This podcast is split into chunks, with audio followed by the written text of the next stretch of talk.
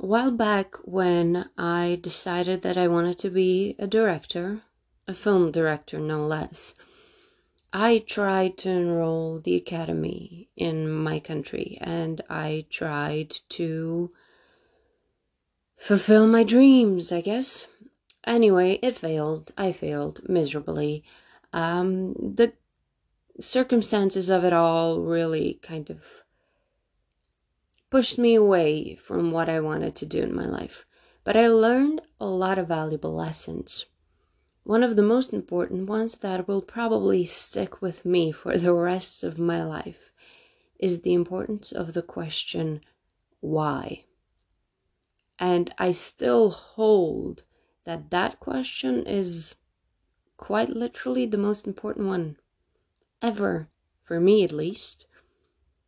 Because it's easy to say what and when and where, but why? Why you think something, why you do something, why you care. It's motivation, it's reason, it's understanding. Why? And once you ask yourself that question often enough, you understand yourself better. You recognize yourself in the mirror. You see yourself and you see things around you much clearer. And the people who cannot give you an answer to why, no matter the original question, they always fall short somehow they don't seem as honest, they don't seem as true in what they're saying, in their convictions, because they don't understand their own personal why.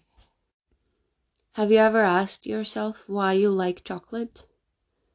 Why you adore coffee?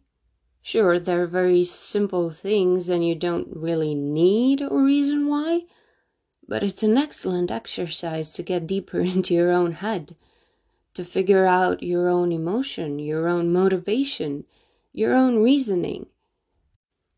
Whenever you ask someone else something, their answer is always more interesting when there's a why.